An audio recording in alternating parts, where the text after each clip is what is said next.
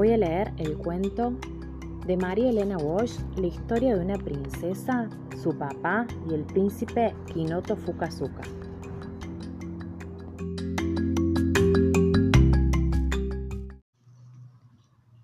Tsukimuki era una princesa japonesa. Vivía en la ciudad de Syukyu hace como dos mil años, tres meses y media hora. En esa época, las princesas todo lo que tenían que hacer era quedarse quietitas. Nada de ayudarle a la mamá a secar los platos, nada de hacer mandados, nada de bailar con abanicos, nada de tomar naranjada con pajitas, ni siquiera ir a la escuela, ni siquiera sonarse la nariz, ni siquiera pelar una ciruela, ni siquiera cazar una lombriz. Nada, nada de nada. Todo lo hacían los sirvientes del palacio. Vestirla, peinarla, estornudar por ella, abanicarla, pelarle las ciruelas. ¿Cómo se aburría la pobre Sukimuki? Una tarde estaba como siempre, sentada en el jardín, papando mosca cuando apareció una enorme mariposa de todos colores. Y la mariposa revoloteaba y la pobre Sukimuki la miraba de reojos porque no le estaba permitido mover la cabeza. ¡Qué linda mariposa! murmuró al fin Sukimuki en correcto japonés. Y la mariposa contestó, también en correctísimo japonés. ¡Qué linda princesa! ¿Cómo me gustaría jugar a la mancha con usted, princesa? No puedo, le contestó la princesa en japonés. ¿Cómo me gustaría jugar a la escondida entonces? No puedo, volvió a responder la princesa haciendo puchero. ¿Cómo me gustaría bailar con usted, princesa? insistió la mariposa. Eso tampoco puedo, contestó la pobre princesa y la mariposa, ya un poco impaciente, le preguntó ¿Por qué usted no puede hacer nada? Porque mi papá, el emperador, dice que si una princesa no se queda quieta, quieta como una galleta, en el imperio habrá una pataleta. ¿Y eso por qué? preguntó la mariposa. Porque Sipi, contestó la princesa, porque las princesas del Japón Pon debemos estar quietitas sin hacer nada. Si no, no seríamos princesas, seríamos colegialas, bailarinas, dentistas, mucamas. ¿Entiendes? Entiendo, dijo la mariposa. Pero escapese un ratito y juguemos. He venido volando desde muy lejos, nada más que para jugar con usted. En mi isla, todo el mundo me habla de su belleza. A la princesa le gustó la idea y decidió, por una vez, desobedecer a su papá. Salió a correr y a bailar por el jardín con las mariposas. En eso se asomó el emperador al balcón y al no ver a su hija armó un escándalo de mil demonios. ¿Dónde está la princesa? chilló y llegaron todos sus sirvientes, sus soldados, sus vigilantes, sus cocineros, sus lustrabotas y sus tías para ver qué le pasaba.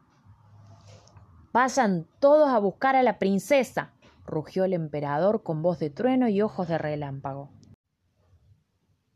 Y allá salieron todos corriendo y el emperador se quedó solo en el salón. ¿Dónde estará la princesa? repitió y oyó una voz que le respondía a sus espaldas. La princesa está de jarana, donde se le da la gana. El emperador se dio vuelta furioso y no vio a nadie. Miró un poquito mejor y no vio a nadie. Se puso tres pares de anteojos y entonces sí vio a alguien. Vio una mariposota sentada en su propio trono. ¿Quién eres? rugió el emperador con voz de trueno y ojos de relámpago. Y agarró un matamosca dispuesto a aplastar la insolente mariposa. Pero no pudo. ¿Por qué? Porque la mariposa tuvo la ocurrencia de transformarse inmediatamente en un príncipe. Un príncipe buen mozo, simpático, inteligente, gordito, estudioso, valiente y con bigotito. El emperador casi se desmaya de rabia y del susto. ¿Qué quieres? le preguntó el príncipe con voz de trueno y ojos de relámpago. Quiero casarme con la princesa, dijo el príncipe valientemente. Pero ¿de dónde diablos has salido con esas pretensiones? Me metí en tu jardín en forma de mariposa, dijo el príncipe. Y la princesa jugó y bailó conmigo. Fue feliz por primera vez en su vida y ahora nos queremos casar. No lo permitiré, rugió el emperador con voz de trueno y ojos de relámpago. Si no lo permites, te declaro la guerra, dijo el príncipe, sacando la espada. Servidores, vigilantes y tías, llamó el emperador, y todos entraron corriendo, pero al ver al príncipe empuñando la espada, se pegaron un susto terrible. A todo esto, la princesa Tsukimuki espiaba por la ventana. Echen este príncipe insolente de mi palacio, ordenó el emperador con voz de trueno y ojos de relámpago. Pero el príncipe no se iba a dejar echar así nomás. Peleó valientemente contra todos, y los lustrabotas escaparon por una ventana. Las tías se escondieron aterradas debajo de la alfombra y los vigilantes se treparon en las lámparas. Cuando el príncipe los hubo vencido a todos, preguntó al emperador ¿Me dejas casar con tu hija? ¿Sí o no? Está bien, dijo el emperador con voz de, de laucha y ojos de lauchita. Cásate, siempre que la princesa no se oponga. El príncipe fue hasta la ventana y preguntó a la princesa ¿Quieres casarte conmigo, princesa Tsukimuki? Sí, Pi, contestó la princesa muy entusiasmada. Y así fue como la princesa dejó de estar quietita y se casó con el príncipe Kinoto Fukazuka. Los dos llegaron al templo en monopatín y luego dieron una fiesta en el jardín, una fiesta que duró diez días y un enorme chupetín.